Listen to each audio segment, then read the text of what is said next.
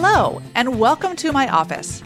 I'm Dr. Lucy McBride, and this is Beyond the Prescription, the show where I talk with my guests like I do my patients, pulling the curtain back on what it means to be healthy, redefining health as more than the absence of disease.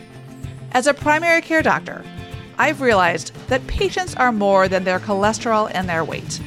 We are the integrated sum of complex parts. Our stories live in our bodies. I'm here to help people tell their story and for you to imagine and potentially get healthier from the inside out. You can subscribe to my free weekly newsletter at lucymcbride.substack.com and to the show on Apple Podcasts, Spotify, or wherever you get your podcasts. So let's get into it and go beyond the prescription. Today, I'm joined by the amazing Dr. Devika Bhushan. Devika is a pediatrician and public health leader who has lived with bipolar disorder for the last 13 years. Devika served as California's acting surgeon general in 2022, where she focused on initiatives around equity, resilience, and innovation. She's a firm believer that our trials and tribulations can help us flourish, and she's learned this through her own experiencing living with mental illness. Today, we will talk about what it's like to face a mental health diagnosis and the individually oriented lessons she's learned along the way. Devika, thank you so much for joining me today. It's so great to be here with you, Lucy. Thanks for having me. So, in your op ed for the LA Times last year, you wrote some pretty powerful words. You said, I believe that our struggles can be the source of our superpowers. They can show us our capacity for vulnerability and strength, and that we can endure and overcome hard things. Can you expand on that a little bit? What do you mean by our struggles being our superpowers? So, my toddler, his name is Rumi. And so it's very apt. I'm going to borrow a quote from Rumi. The wound is the place where the light enters us. And this also, you know, harkens on this Japanese tradition whereby when a ceramic bowl breaks, rather than throwing it away, they will actually patch it back together with gold. And so at the end of that break, what you're left with is a stronger bowl, a more unique bowl, and a more beautiful bowl. And I firmly believe that when you have a chance to walk through a really difficult time in your life, whether that's because of mental illness, whether it's physical health, whether it is, you know, an early experience of adversity, whatever it might be, I firmly believe that once you have emerged through that and walked through it and come out the other side, you become much more self aware, number one. You know exactly where you're able to stretch and flex and accommodate and where you're going to break, right? And so that knowledge, when you acquire it, is something that will never leave you and will always make you a better, whatever you decide to do after that. So, for instance, like for me, I know that I can endure a lot. But one thing that my brain and anybody with bipolar disorder's brain might not be able to tolerate is actually a lot of circadian rhythm shifts. So, for instance, when I was in residency training, I didn't really internalize this. The fact that I should, from the get go, be really careful about day night switches, about 28 hour calls. And I learned the hard way that those experiences led me to have mood episodes that required me to be out for three months, two months, and really struggle to, to find an equilibrium again. And so that's number one, right? Like you learn exactly what you're capable of and what you cannot do, where your boundaries need to be as a person. Number two, I think you learn that there are superpowers that come from enduring really difficult things. So for me, one of those is that I'm a really deep empath and I really understand other people's struggles and vulnerabilities in a way that I don't think I would have if I hadn't had such deep and dark experiences of my own, right? And so when, you know, when I was a practicing pediatrician, sitting with patients, sitting with families, walking through really very challenging things, I could connect with how they were feeling and sometimes give them lessons from my own experiences when those were relevant in a way that really helped me be a better pediatrician. And I similarly found that when, you know, team members of mine, when, I was the leader of a team, when folks would go through stuff in their own personal lives that was difficult and impacted their work because we're all human beings first and whatever's happening for us at home or outside of the work context does show up for us at work. I was able to connect again with what they were going through and help them make the space for whatever that was in a way that maybe a leader who hadn't had their own struggles wouldn't have been able to do. So I think on both of those levels, people don't always acknowledge or talk about the ways in which struggles lead to superpowers. But that's a firm sort of belief of mine. And when I'm, for instance, interviewing podcast guests of my own on my podcast called Spread the Light with Dr. Devika B, also published in my Substack, one of the questions I always ask people is So, how do you feel like this experience led to your unique strengths or superpowers? And people always love reframing their experiences and distilling those strengths down for people. And I'll tell you, when I published my LA Times op ed, which you quoted from, that was the line that people most resonated with. And that was a line where people specifically said to me sometimes, you know what? I never thought about my chronic PTSD or my OCD or my, you know, borderline personality disorder as giving rise to these superpowers that I have. But you are so right. That's exactly how I experienced this. So I think it's a very empowering frame and it's an important one. I think you're right. And I think, you know, mental health is having this moment, rightly so, in the popular vocabulary, right? We've been talking about the mental health toll of the pandemic. We've been talking about the the grief, the loss, the trauma people have experienced. And I think it's fantastic that we're finally identifying mental health as part of whole health I think sometimes though people are confused about what mental health means or what it is, and I think sometimes we think that mental health means that you're happy or mental hmm. health mm. means that you're content. Mental health right. means you're not anxious. And so I'm very clear with my patients and with my own kids and hopefully with myself as well that mental health is really about that laddering up from self-awareness that you described to acceptance of the things we can't control. Like we cannot control, for example, genetic predisposition towards bipolar disorder or breast cancer or what have you.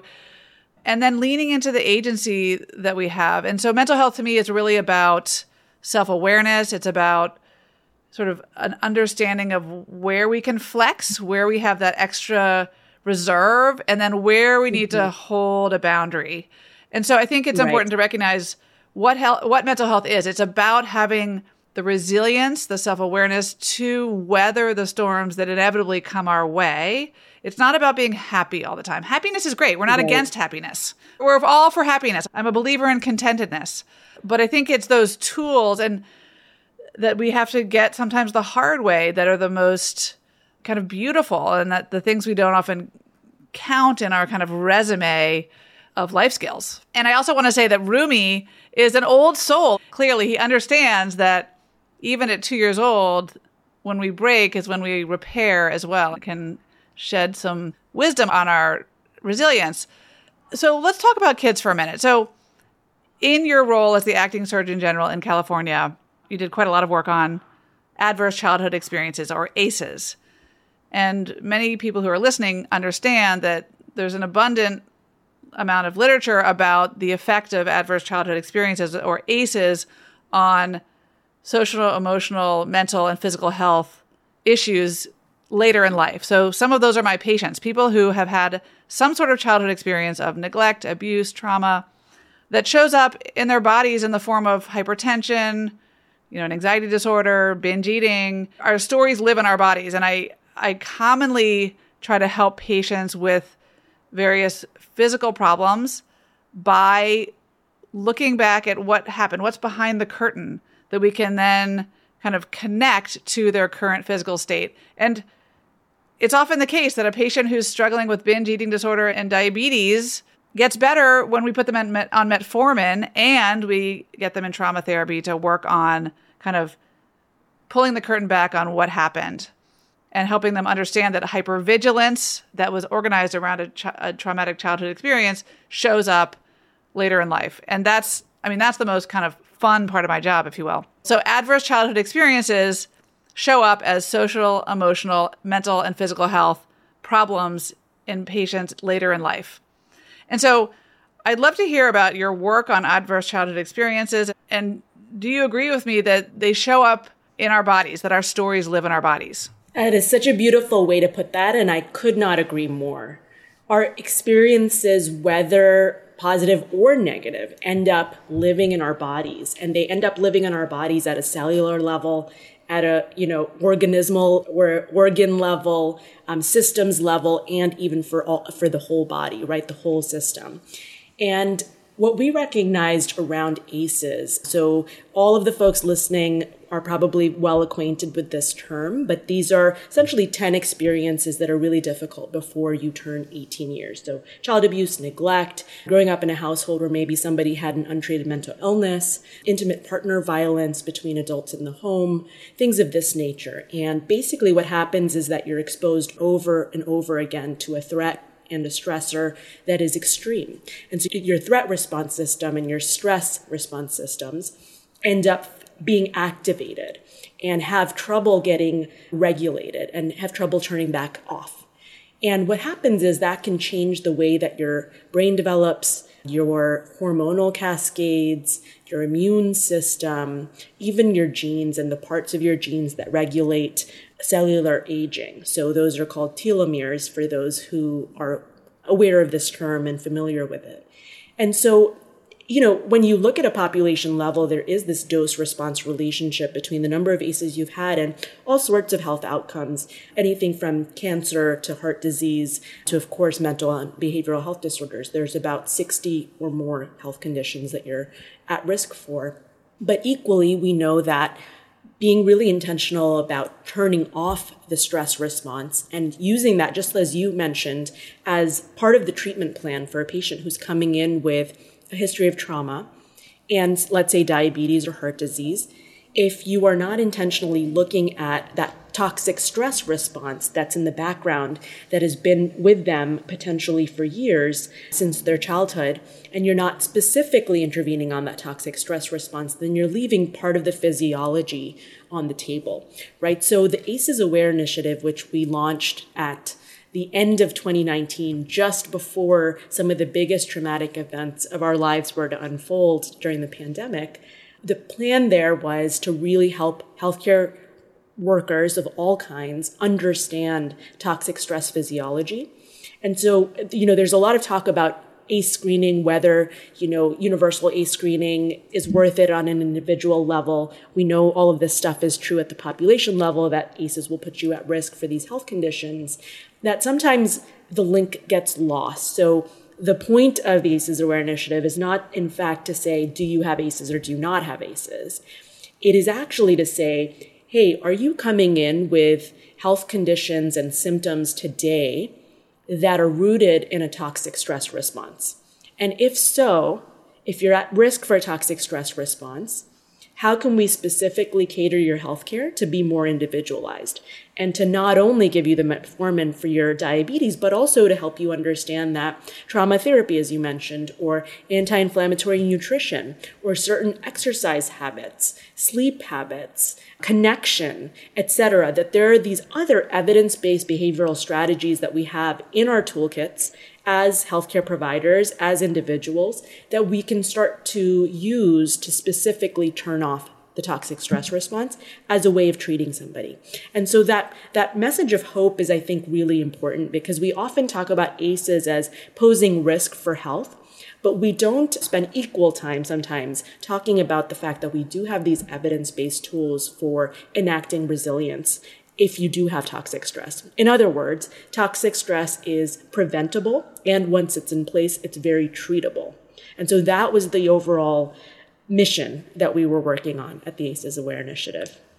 I love it. And then on top of it, there is the opportunity to make meaning and to find out where you can flex and where you need boundaries based on the self awareness from the work you might need to do on your toxic stress. So let's talk about your childhood. Do you look back, Devika, on your childhood and see threads of your bipolar illness that mm. predated mm. the actual diagnosis? And, you know, to to the extent you want to share that, I mean, how do you make sense of things that may have happened to you, good and bad, and the evolution mm-hmm. of your mental health story? It's a really important question. As we know, most people who have mental health symptoms, it's most common to start to have the first symptoms when you are in your teenage years or in your early 20s. And for me, my very first symptoms happened when I was in medical school. I didn't have any kind of sign of mental health instability or any kind of mental health symptom when I was growing up. I did have a very unusual childhood in some ways. So I spent my first 21 years, about a third in three different countries. So the first one was India, which is where my family is from originally and where my the majority of my family actually still lives. So we started there. I was 7 when I left India. And then we came to the US for a few years where my parents were grad students here. Very stressful set of circumstances, financially and otherwise. And then we went to the Philippines for uh, my parents' jobs, which were in health and development. And we didn't know anyone in the Philippines when we first arrived. And we were supposed to have spent three years just trying it on for size. And my parents ended up spending over 20 years there. So it was a big part of our lives and a big part of their careers. And so, you know, within each one of those countries, even there was a lot of moves. So by the time I was in fifth grade, I was 11, but I had been to seven schools in three countries. So there was a lot of changes and a lot of transitions and a lot of figuring out who I was culturally, you know, where I belonged. There were these kind of deep existential questions taking place. Although I will say my four person family, so it's my sister and I and two parents are a very close knit unit. And so that unit kept us grounded and it made us feel like we were in home wherever we were. And you know that that made all the difference because i think i felt very grounded growing up despite the fact that things were changing on us so often and i felt like a lot of folks who have multiple cultural influences multiple languages i grew up speaking hindi then had to learn english and you know the whole uh, getting made fun of for my accent in the US and trying to get rid of that accent overnight. You know, all of those different pieces of like, am I Indian? Am I American? Do I have influences from the Philippines, but I'm not quite Filipino, even though I've spent so many years here? There's all of that stuff growing up. But I will say, kind of back to your question, nothing that really would qualify as a mental health symptom, just sort of common experiences around moves and cultural identity that I think anyone would have with a similar set of circumstances. And it wasn't until I hit medical school, as I was saying, I was 23 and my first symptoms were of the depressive variety. And I didn't have a family history of bipolar disorder. I didn't have a personal history of either hypomania or mania. And so it looked for all the world like garden variety unipolar depression, right? And I was treated with antidepressants, which ended up over the course of three years not working and making my brain worse, which is typical when a brain is on the bipolar spectrum. So often what'll happen is you'll induce sort of a little bit of activation that's not recognized. It's actually hypomania in retrospect, but might just look like anxiety on top of the depression, right? And that's essentially what happened to me. I had about three years where I was on the wrong meds and I tried 20 different meds, you know, in that span of time. And luckily, you know, three years in, I was on three different activating meds and had a frank manic episode. And that really saved my life because it allowed people to understand that I was somebody who had a bipolar spectrum disorder rather than a unipolar depression with anxiety on top of it, which was the working hypothesis. And that led me to have the right condition diagnosed and also the right treatments then in place, which which really, really, truly saved my life. I want to interrupt you to say, well, I don't want to interrupt you, but I would I want to say thank you for sharing that because I think there are a lot of people. I don't know the number. I don't think we know the number of people who are suffering with bipolar disorder who are called depression and anxiety. Right? I mean, depression and anxiety are extremely common conditions you know certainly if people have enough depression they can be anxious about it if people have enough anxiety they can get depressed but i do think there's a subset of people who are inappropriately treated who actually are on that spectrum and they didn't yeah. have that manic moment or the doctor to understand that's what that was and then they get further medicated and then sort of down a pathway that isn't appropriate for their diagnosis. So, I mean, did you have trouble recognizing sort of activation, the activation driven by the antidepressant that was then maybe the beginnings of your of mania or did your doctor like did it go for a long time without being recognized or how did you make mm-hmm. sense of those initial failures of the antidepressants? It was much more clear in retrospect. You know, we had these three years where I did not feel like myself and I wasn't, you know, depressed for all of that time. At some points, I was, you know, hypomanic, where I might have been euphoric, right? And just tripping too quickly in terms of the energy and the thought processes. Or I had periods where I was hypomanic, but in a sort of dys- dysthymic state of mind, meaning I was just activated and energetic, but I was irritable and angry and, and anxious. And it wasn't really recognized. Now, in retrospect, it's very clear that, okay, all of that was hypomania. But at the time, when you're dealing with, you know, a 23 or 24 or 25 year old, because I crossed all of those numbers as we were seeking treatment, it just felt like, okay, this person is not responding to treatment. And as a patient, you feel very vilified because the statistics will tell us that most people with bipolar 2 disorder end up having symptoms that are mistreated for an average 11 years. Right. From the first time they're symptomatic to the time that they get the right treatment in place. And I was lucky that mine was only three years, but I will tell you, they were the hardest three years of my life. Like, I was considering dropping out of med school. I didn't think I could hack it. I thought it was something about medicine potentially that was kind of triggering these symptoms that I'd never faced before. I was also pretty convinced that like the person that I thought I was pre symptoms was completely gone, inaccessible, lost. Like I would never mm. find that person again. Mm. That I was just somehow stuck in this place of unwellness. And I think that's something that most people who have ever had any mental health symptoms can really relate to. Like in the midst of it, you feel like you are never going to be well again. And whoever you once were is no longer a person that you can access. I think that is the hardest part. When I look back at that period of my life of true terror that I was never going to be myself again. There's so many things I want to react to that with first and foremost is deep gratitude for saying that because I think as I talk to patients with mental health issues, as I talk to family members with mental health issues, as I've talked to my myself when I've been struggling with mental health myself, there is this hijacking of our own brains that happens where you become convinced that you're never going to feel good again. You're never going to feel okay. You're never going to be that person that you thought you were. And it's terrifying. Yeah. And I think to see someone like you, Devika, who is, I mean, beautiful, healthy, accomplished mother and physician, it just gives people hope that this is not a death sentence, that it truly is a hijacking of your brain that is not a permanent condition um, and that you can get better. I think it's important for people to realize that if they are getting treated for depression or anxiety and they're not getting better, not getting better, you need to ask the question is there something else going on? I mean, 11 right. years is too long for people to get a diagnosis. Bipolar 2 is not a zebra.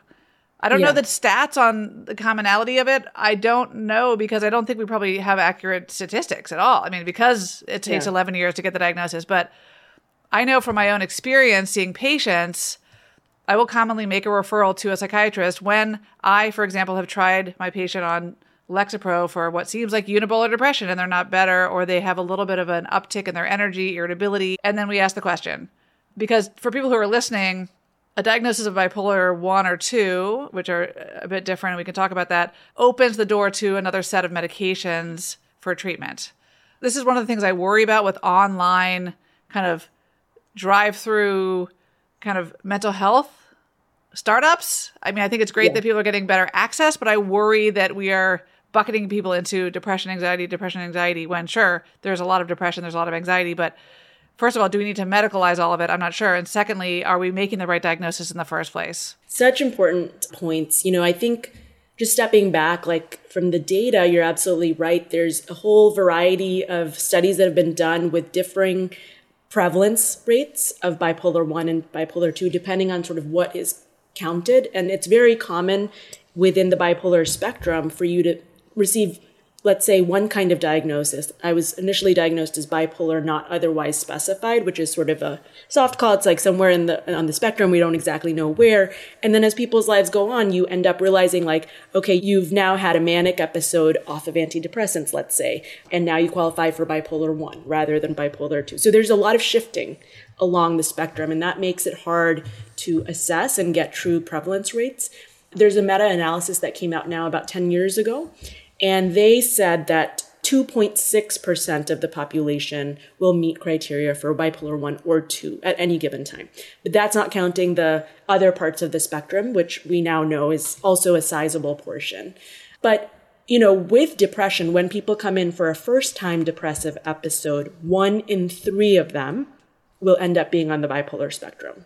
And so if primary care doctors know this, if, you know, other kinds of healthcare providers know this, then we can start to turn the tide on that statistic of 11 years for bipolar 2 and it's shorter for bipolar 1 because it's much more obvious when someone has a manic episode whereas hypomania can be a little bit more it can cloak itself as anxiety as you said and other symptoms that are harder to diagnose so what prompted you to be public about this? I mean, it's a pretty big move. I mean, there's yeah. a lot of stigma around mental illness, even though it is having a moment.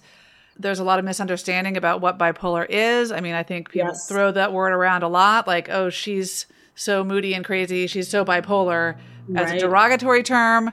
You know, we used to call it manic depression. I think patients associate bipolar disorder with someone who's driving a stolen Ferrari 100 miles an hour down the highway and then someone who's standing on a ledge about to jump. And there's mm-hmm. so much more nuance there. There's people in our lives. These are people who are functioning, who are parents, community members, you know, people we know. I think it's it's very brave of you to come forward, as you and I were talking about before we started recording, particularly in a public role like you had as the mm-hmm. acting surgeon general in California. I mean, you're out there. So yeah. I'm just going to ask you, what is it that prompted you to go public, and what has that been like? I was serving in the role of acting surgeon general in a moment in time when everybody was struggling with something, right? We had been in the pandemic for two years plus at that point, and we all at that moment knew somebody who was truly struggling, or we were that person ourselves. And so I felt like it was a really important moment to publicly own my story on a couple of different levels. One, to help everyone realize like you can walk through a really difficult period of your life and think that you can never bounce back from that, but actually walk through it and then on the other end, be able to fulfill your own dreams, right? Personally, professionally. At a point in my life, I thought I'm never going to have a career. I'm never going to be a parent.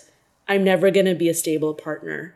But to recognize that even a really stigmatized mental health diagnosis like bipolar disorder, and it does carry a very loaded set of stereotypes with it, that even that, you know, you can look back at your hardest moments and say, those were in my past.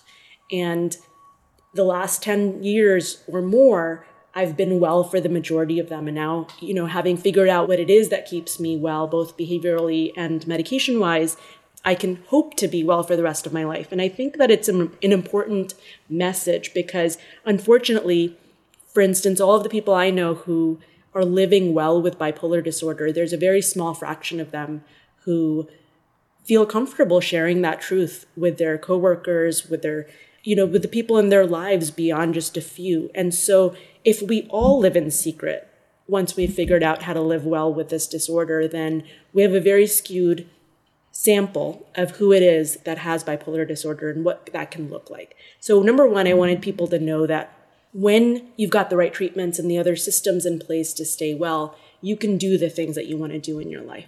And then, number two, I wanted to reach those people who were truly still in their hardest phases, who are struggling, to know that there is hope for a better tomorrow, that with the right treatments, once more, things can turn around very dramatically and to have hope that can happen.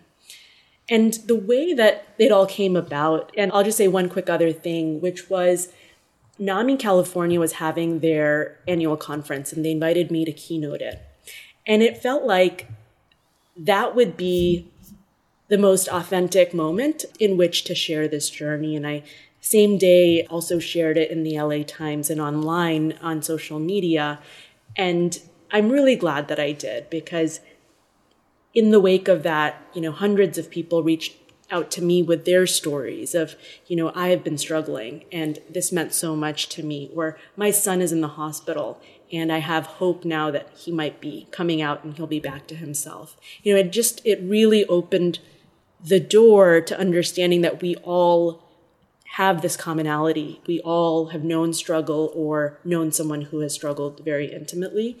And then also, it helped me understand that I had a way of connecting to this community and join in on a few different advocacy projects, which have been really meaningful. I think that's incredible. And I think you're living proof that there is a better tomorrow and that with treatment that's not just medicine, it's behavioral, it's environmental, you can have hope. Yes. What do you think, Devika, is the most important element of your wellness? it sounds like you take medication. It sounds like you prioritize sleep. It sounds like you mm-hmm. you know try to eat healthy and have boundaries. I mean if you had like a pie chart for you and this is going to be different for different people but what occupies the biggest slice of pie? Is it the medicine? Is it the sleep? Is it self-awareness? I mean could you break it down a little bit?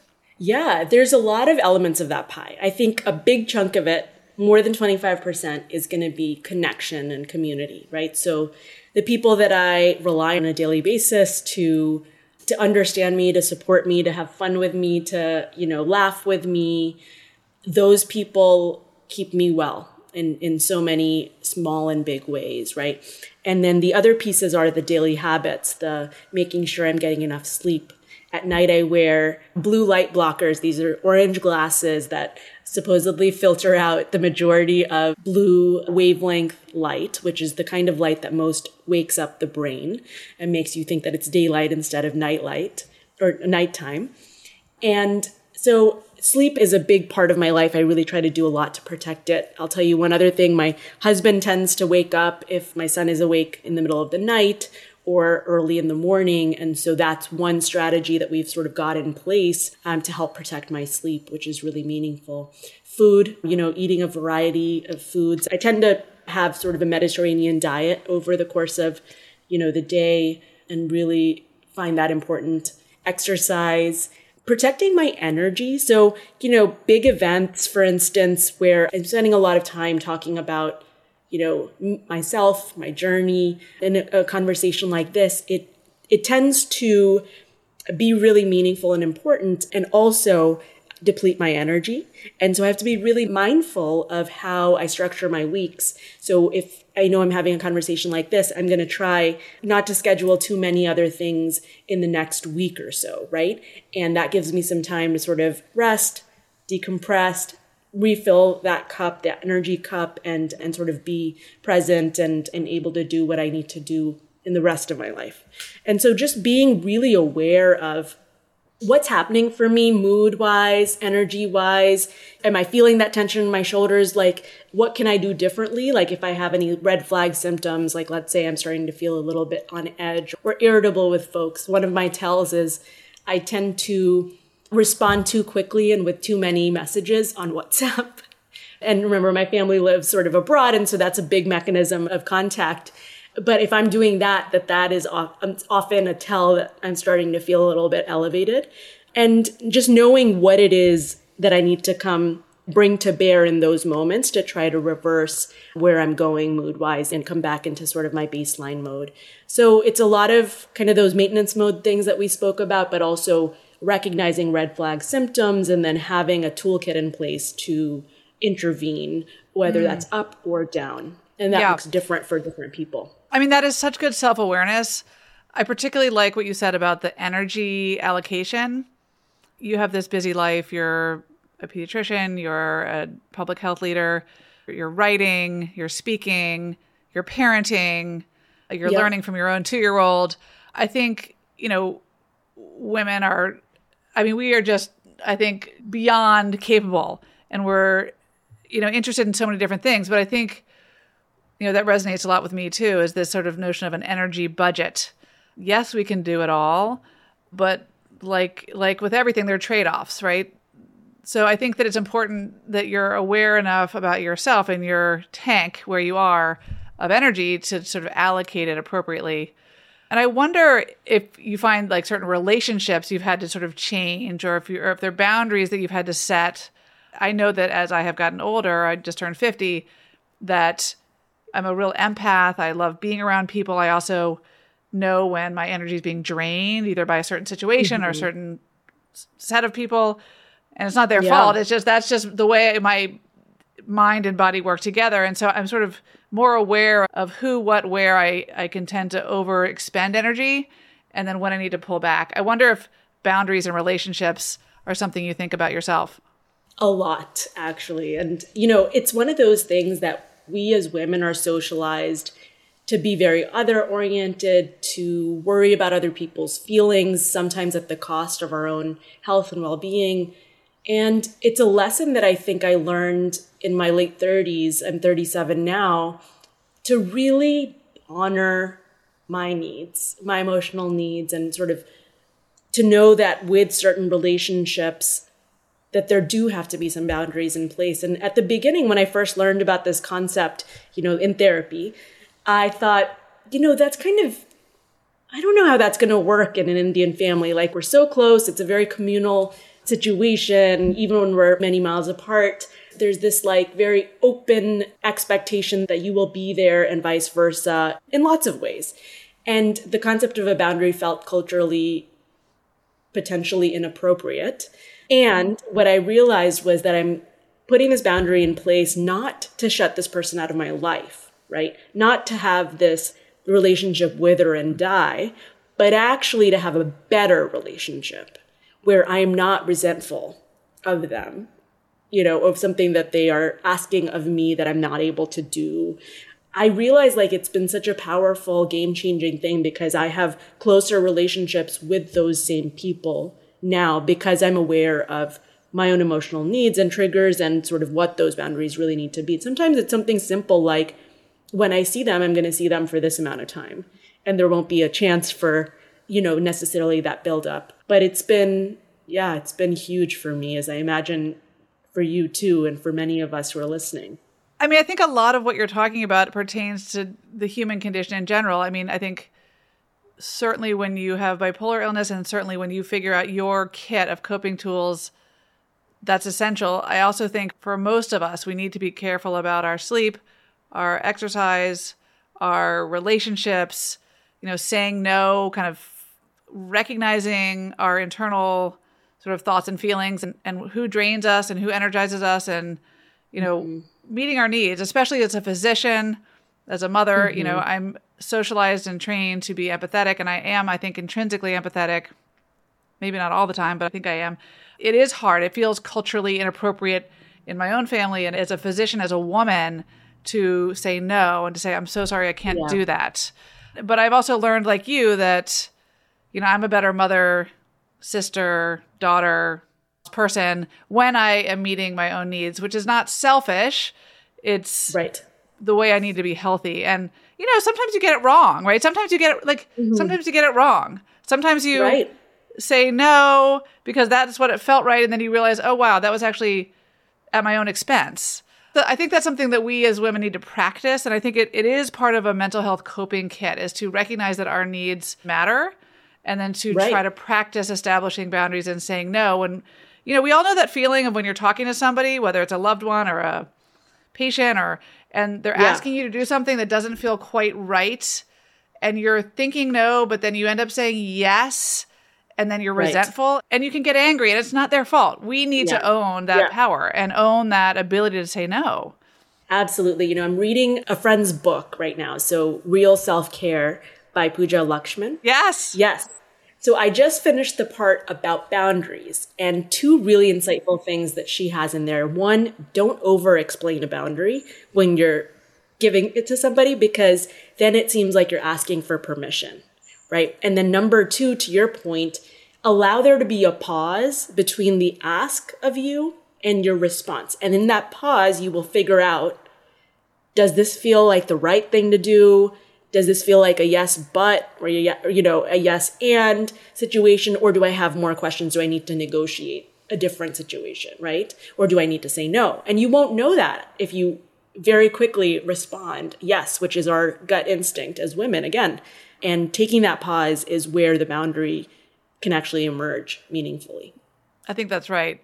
So, what I'm hearing from you, Devika, is that your wellness is external. It's about sort of environmental, you know, everything from your nightshades to your medications to your therapy to an internal kind of checking in with yourself on your energy, on your relationships. It's about connection. It's about feeling loved. It's about, it sounds like it's about feeling safe. And I mean, I think those are essential parts of health for all of us. And, you know, it doesn't have to be fancy or expensive. We don't have to buy fancy leggings and show up with a personal trainer and have, you know, exotic supplements and be on a yoga retreat and Bali, although, you know, invite me with you if you're going to go. I think it really is about an internal sense of what we need, what we deserve, and what and how we relate to other people that is at the root of our mental health. So, I want to just close by reading one more quote, which I love from your LA Times. You said, By sharing my story, I hope to dispel stigma and internalize shame, and to help anyone struggling know that they are not alone. If you feel comfortable, consider shining a light on your story. Stigma festers in the dark and scatters in the light. So, for anyone who's listening who feels like writing or talking to their friend or their dog or just their journal about their story, I think it's important that we acknowledge that we all have vulnerabilities, we all have grief, we all have loss, we all have fears. Some of us have mental illness, some of us have you know, real relationship struggles. And I think that when we talk about them, we can then start to figure out the path forward. And so I just want to say thank you so much, Devika, for sharing your story, for being such a role model, and for teaching us the ways in which you stay well. Thank you so much, Lucy, for having me here and for the wonderful work that you do in your Substack for the whole community. Really appreciate you.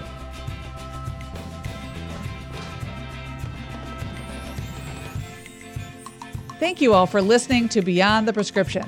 Please don't forget to subscribe, like, download, and share the show on Apple Podcasts, Spotify, or wherever you catch your podcasts. I'd be thrilled if you like this episode to rate and review it. And if you have a comment or question, please drop us a line at info at lucymcbride.com. The views expressed on this show are entirely my own and do not constitute medical advice for individuals that should be obtained from your personal physician.